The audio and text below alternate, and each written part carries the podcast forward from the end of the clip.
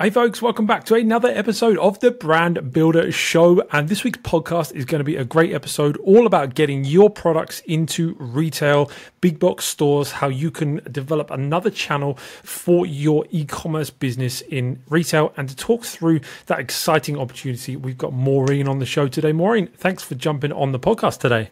Thank you for having me, Ben. Super excited to share my experience on all things retail and e commerce. Yeah, no, we're excited to dive into it as well. It's a, a topic that we haven't talked about loads because we traditionally are so focused on you know e-commerce and selling online, direct to consumer, but retail does present a really big opportunity. We've had a few guests on that have brands that are absolutely crushing it in retail. We've had a couple of the founders from Simple Modern on who are um, you know just crushing it in retail. I just saw they got a partnership with Dude Perfect the other day, so my kids are just uh, overjoyed about that. Um, but you know brands like that are crushing it in retail. And I think often we think that as smaller quote unquote brands, um, you know, we maybe don't have as many opportunities. So I'd love to try and bust some of those myths, hopefully, uh, with you today, and, and talk through uh, talk through that. Before we do, uh, give us a bit of a background about yourself. Tell us, uh, you know, where you you know you've come from in terms of your your business experience and what's brought you to where you are today. Got it. Absolutely. So happy to do that. So I typically usually say that my entrepreneurship journey started at the dinner table when I was 14 years old. So I grew up in Nairobi, Kenya, and both my mom and my dad are entrepreneurs. They literally own sort of like a hardware store. So if you're in the US listening to this, it's synonymous to a Home Depot. And they've done that for over 23 years. So as a child and all your parents are entrepreneurs, the only thing they talk about at the table is how to make money, how to stand out, and how to market. And so when we were growing up, we, my brother and I constantly wanted to have a different conversation on the table, but we never understood why it was never the case, especially when the markets in Kenya opened up, globalization became a thing, so everybody could actually go to China and source products. Mm-hmm. So we didn't know that that opening up of the market was an issue to my parents because the minute that happened, their sales began to tank, the business began to plateau. And at one point in time, I usually say this was the pivotal moment. My mom passed out when she lost everything in her business. And it was a matter of what do I do? And the only thing I've known how to do in business is just being an entrepreneur and sell products. And so for me, I really struggled because I just couldn't make sense. Like, what's so hard about making money? Up until they hired a consultant, and the consultant told them that you need to start branding yourself and you need to start finding a way on how you can stand out because anybody can sell what you're selling. And so that is what created a lot of curiosity for me and allowed me to pursue a master's in the US and it's the reason why I came and I did a master's in business analytics. I did not know it was just marketing analytics at the University of Rochester. And that opened up doors for me where I got the opportunity to work for Nielsen, a market research company. I did a lot of predictive analytics, forecasting, brand strategy. And I was like, I kind of know the supplier side. Let me go to the manufacturer side where we make products, we build the brands, we do the marketing and do all the exciting stuff, get into retail. And that's when I moved to the supplier side and I got the opportunity to work with some of the most beloved American brands like Lay's, L'Oreal, Dove, Nivea, you name it. I've kind of done it, done it all from strategy to communications and to me, that's when I realized I now know what makes the big brands the big brands. And this information is not available for the small brands. And so I started dabbling with my parents' business. I noticed this thing kind of works. It's what led me to creating my company, Startward Consulting, that really focuses on teaching emerging um, e commerce entrepreneurs the sales and marketing strategies they need to turn their beloved product brands into a household name. So that's my story. So I would say my parents are literally the catalyst behind all this.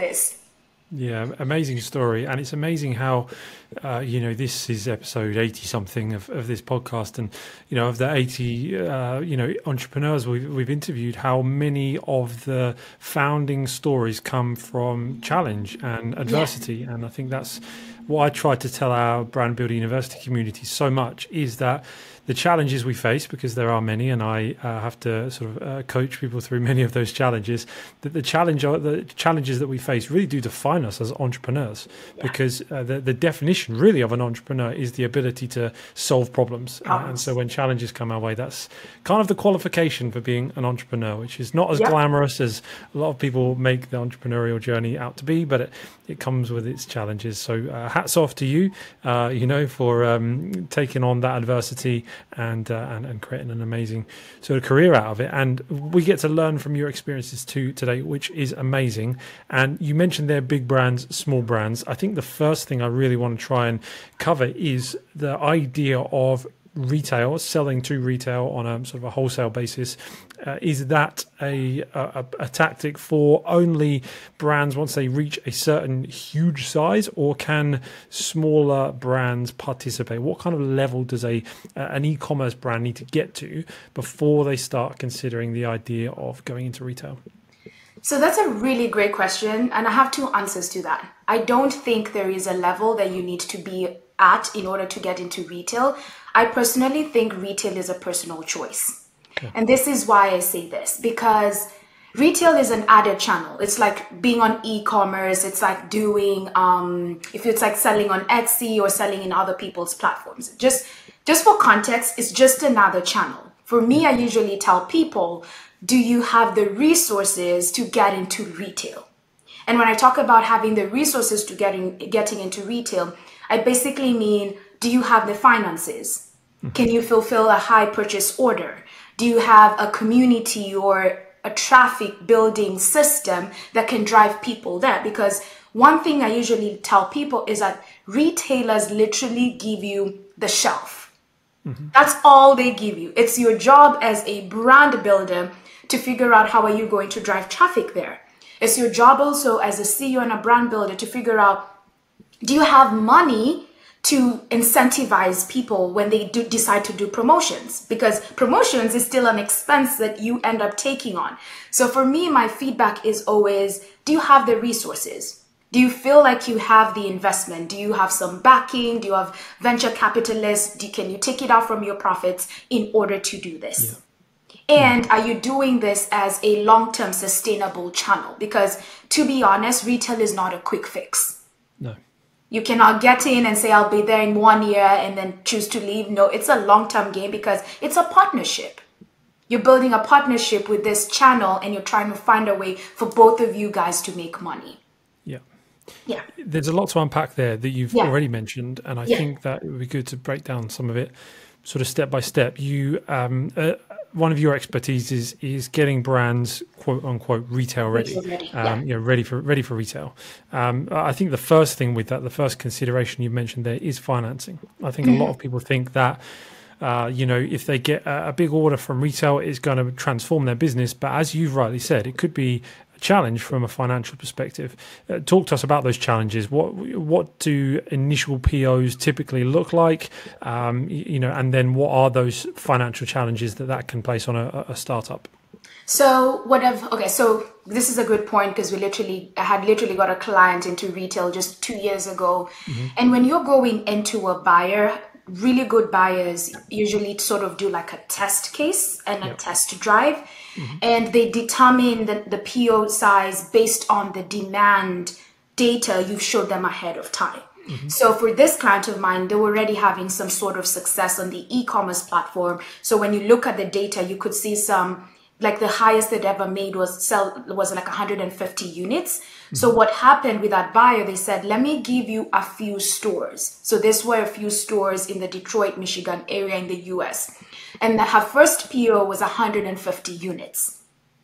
And the beauty of that, when I talk about the financing, is depending on the retailer, we have certain retailers that will pay you within the first time you, you supply other people will pay you within 30 60 90 120 there are the people who will pay you after you've sold your products it just depends on what the agreement looks like yeah. and so for this person she was lucky that her po was being paid 30 days after the product had been delivered mm-hmm.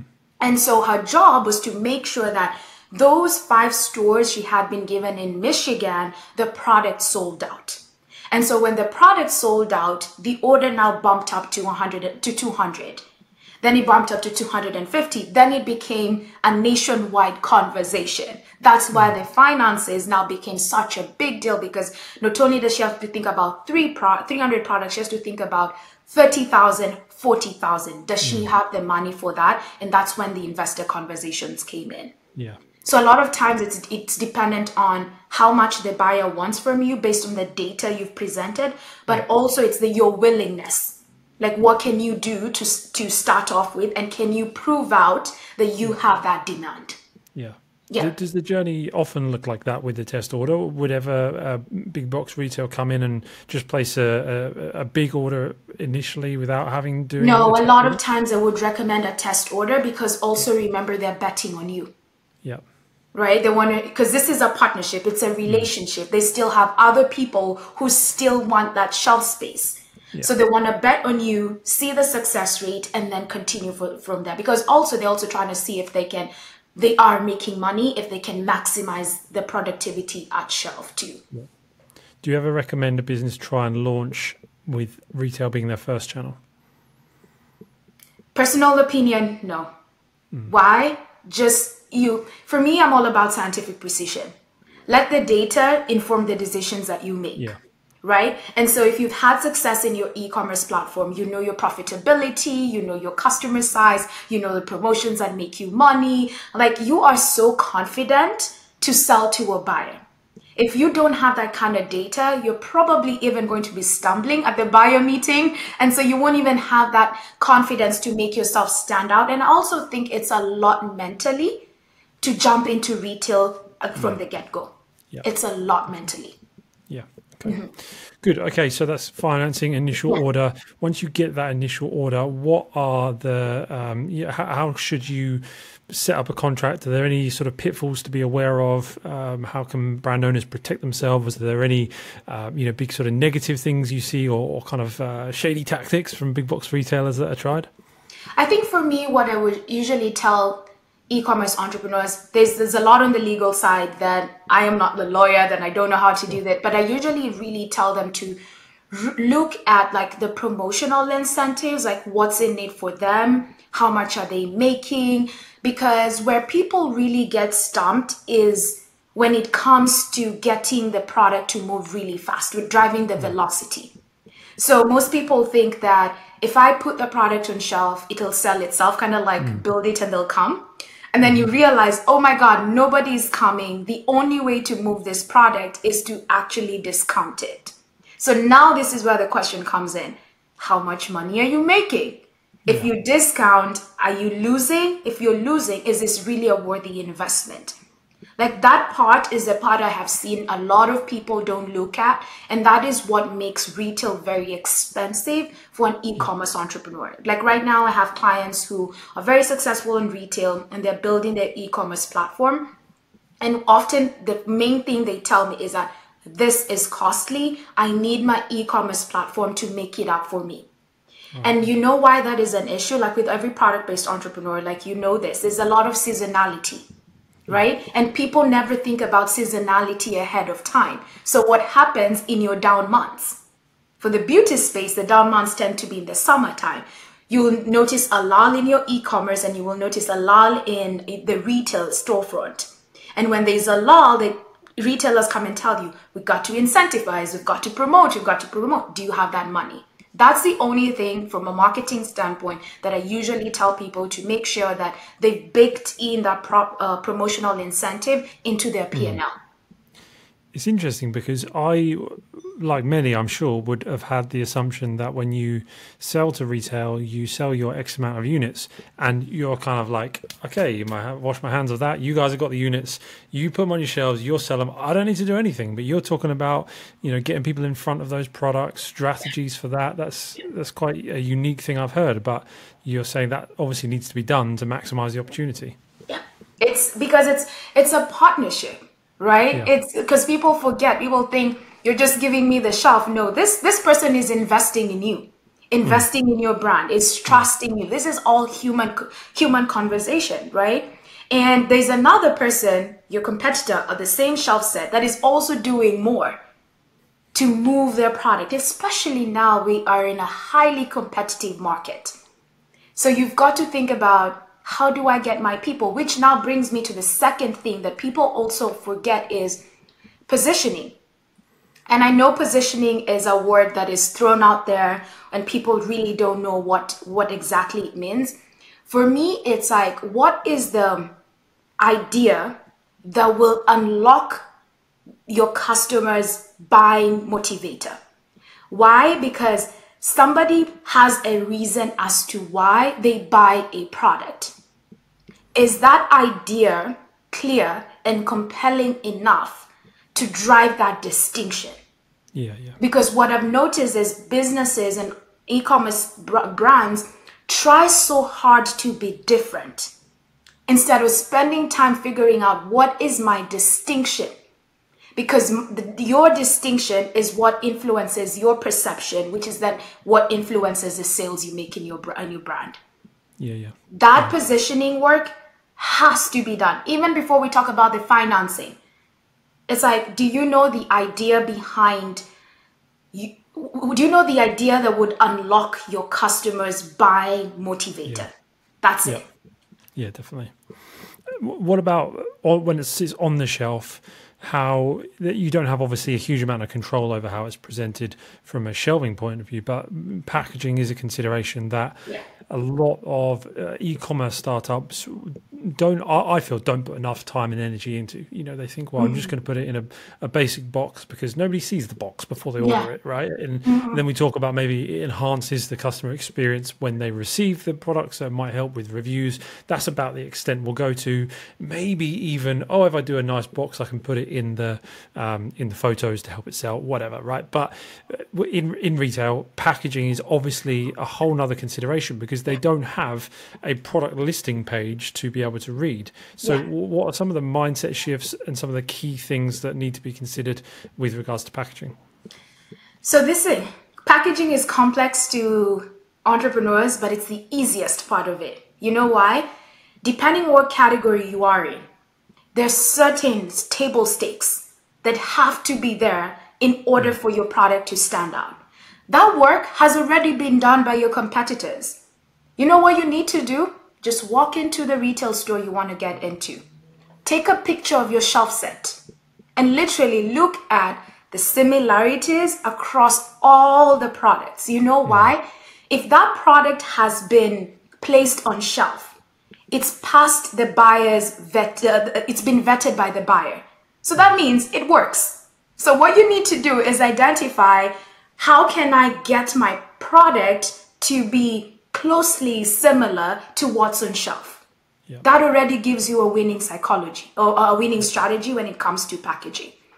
Yeah. And then also, those brands have already done a lot of customer work. They've done a lot of customer psychology analysis. You're already going to bake that into your packaging design ahead of time.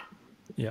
Like it's such a simple strategy that people uh, uh, forego or overlook, but it's just as simple as that. You want to be a target in the US, go to your category aisle, take yeah. a picture, look at what what all the brands have. Try and simulate. I'm not saying copy and paste because mm, I personally believe all brands are unique. And then try your best to mirror that as much as possible. Yeah. Otherwise, yeah, I, invest hundreds and thousands of, re- of dollars into customer packaging mm. research, of which you probably don't have. The big brands do that. yeah, yeah. Yeah, no, definitely, definitely. Let them do it, and you can uh, learn from them for sure. It's a great tip. I mean, we just went to uh, Portugal on holiday, and we spent um, a day in, in, Porto, in the city, and uh, looking around clothes. I'm working on a, a, clothing like fashion project at the moment, and um, like a startup one we're doing. And I looked, uh, we, we went kind of to, to some of the clothes shops, and I found myself doing exactly that, looking at the packaging, looking at how they present things.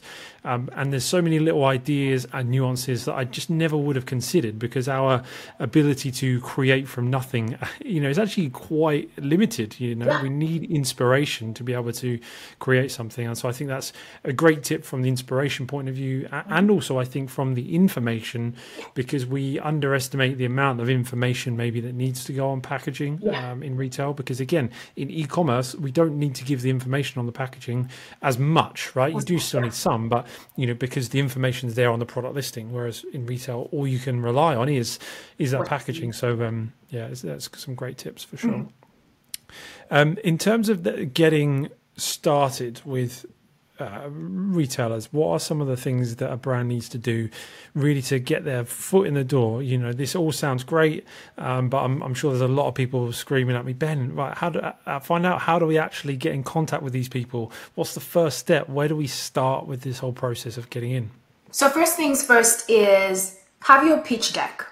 I usually say like whether you are planning to get into retail or not planning to get into retail, I strongly believe every brand should have a pitch deck. And a pitch deck is basically um, a deck that summarizes who you are, what your sales have been, what your competitive set looks like, what is your distinctive uh, factor, what are the packaging elements that have to be, what's your product photography like.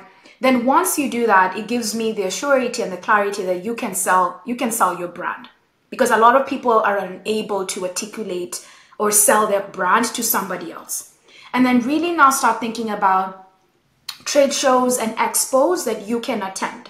So for example, there's one that, that usually that there's one big event where you have a lot of buyers. It's usually the Expo West or Expo East.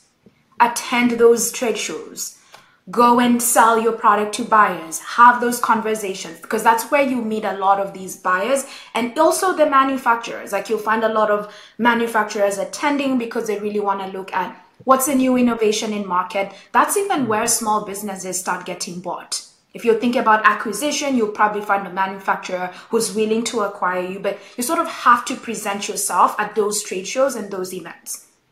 I know what people try to do is stalk a buyer, send them a message on LinkedIn. That rarely works. You know mm-hmm. why? First of all, also the thing with buyers, they try to rotate a lot internally just because of biases and that's not something internally the organizations want to deal with. So if you're constantly sending a message on LinkedIn, how many other people are doing that?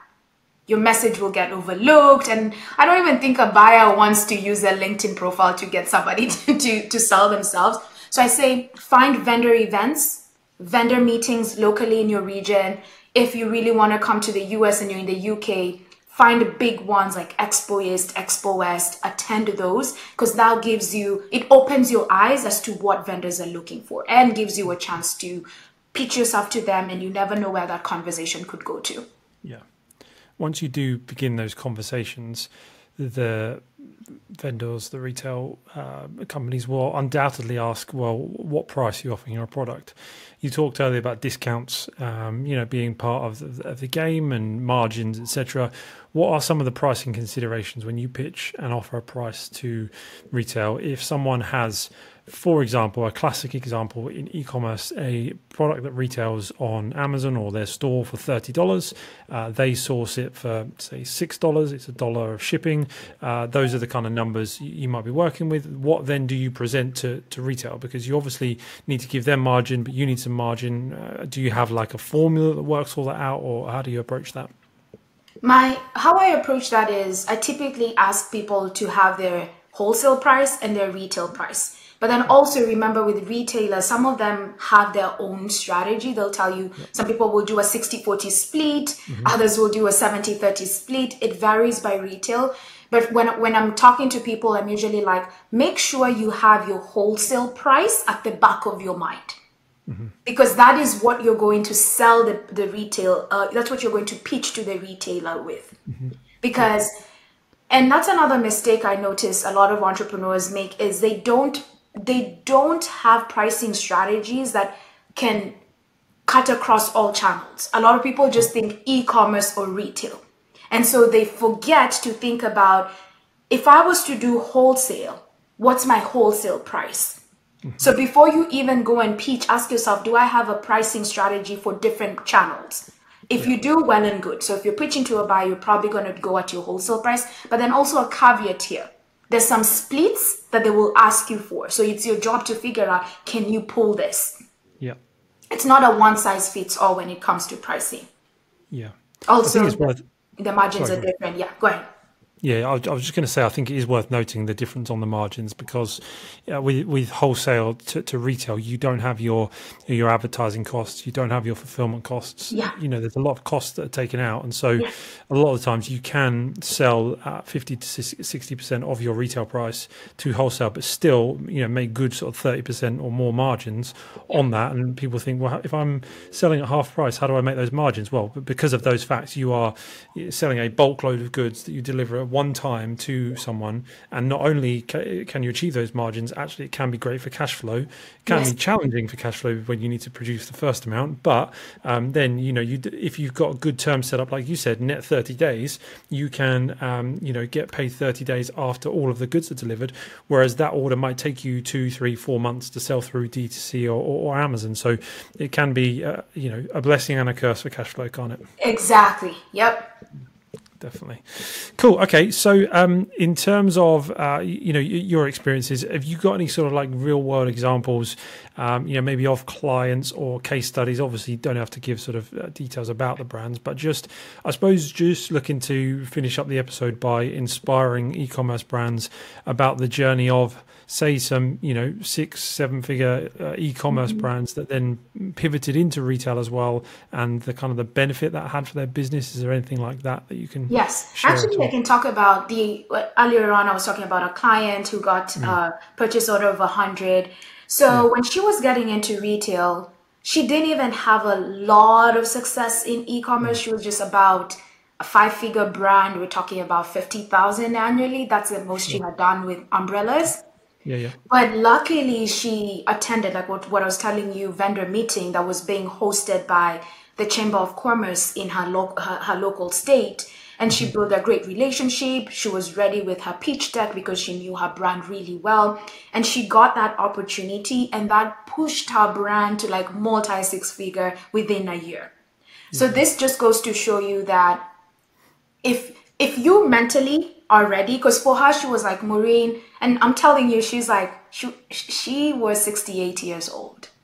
Wow. And she was like, I don't have the energy to sort of compete with the whole online space. Like you probably know, online is getting crazy with mm. the videos and the UGC content. And she was like, yeah, yeah. Maureen, I'm 68 years old. I kind of just want something that I want to retire, just ease ease into it, and that's why she jumped into it. She jumped into retail, got that great conversation with the buyer, started off at 100, grew up 150, 200, is now in multiple stores. But I can tell you one thing. The minute she got that order, she was going to that store every single day to sell. Amazing. Because she could not invest in shelf talkers, she could not invest in in aisle shelf display. She was the person in store. So you can imagine a 68 year old lady selling her product. So her velocities did really, really well. And she was like, so she sent me a message the other day. She was like, Maureen, I'm on track to being a millionaire. I couldn't have done this. And for her, that was exciting because, like you mentioned before, it's one huge order. You ship it, you go, and you kind of don't have to scramble with this one sale from your e commerce, running after UGC content. And she's been doing really well just through the partnership. But let me tell you, she works hard. because I told you she hmm. shows up at every store. She's always doing activations, traveling across the US just to make sure her product is top of mind across people. Yeah. Yeah. Amazing. Amazing. No, that's really, really helpful and very inspiring for a lot of our listeners, uh, I, am sure. Is there anything that I have not asked you that you think it would be good to mention on the topic? No, I think we've covered it all. I think retail retail is a very specific topic, but it's also mm it's also a really good top uh, segment or a good channel to get into if you feel like you've you've maxed out your e-commerce and you want something incremental. I would no hesitations on retail. Absolutely love it, but just be prepared. That's all yeah. I say. Yeah, absolutely. Mm-hmm. Uh, and obviously, you've got a lot of experience with this. You have uh, clients that you work with on this basis. If someone wants to learn more and reach out and potentially, you know, work with yourself, where can they find out more information about you? The best the best place you can go to my website but i usually recommend people going to my podcast. It's called the product entrepreneur podcast. It's on all platforms spotify apple. It's also on youtube. That, that's where you can get a lot of insights. And from that podcast you can go to my website which is www.startwardconsulting.com s-t-a-r-t-w-a-r-d consulting.com Amazing. Well, we'll mm-hmm. include the links to those resources in the show notes and the description, of course. Uh, Maureen, this has been super insightful, very, very helpful, and uh, we really appreciate you taking the time out to come on the show. Thank you for having me. Loved having this conversation. Our pleasure. Our pleasure. Well, there we go, folks. That is uh, an overview of how to get your products in retail. I hope that you found this uh, very useful. I know there was uh, lots that I've learned, and uh, I know that there will be some great stories coming out of people taking action on the tips from this episode. If you have liked it, please do us a favor by, uh, and like, share, subscribe, all that good stuff. And uh, we'll see you in the next episode, same time next week. Take care.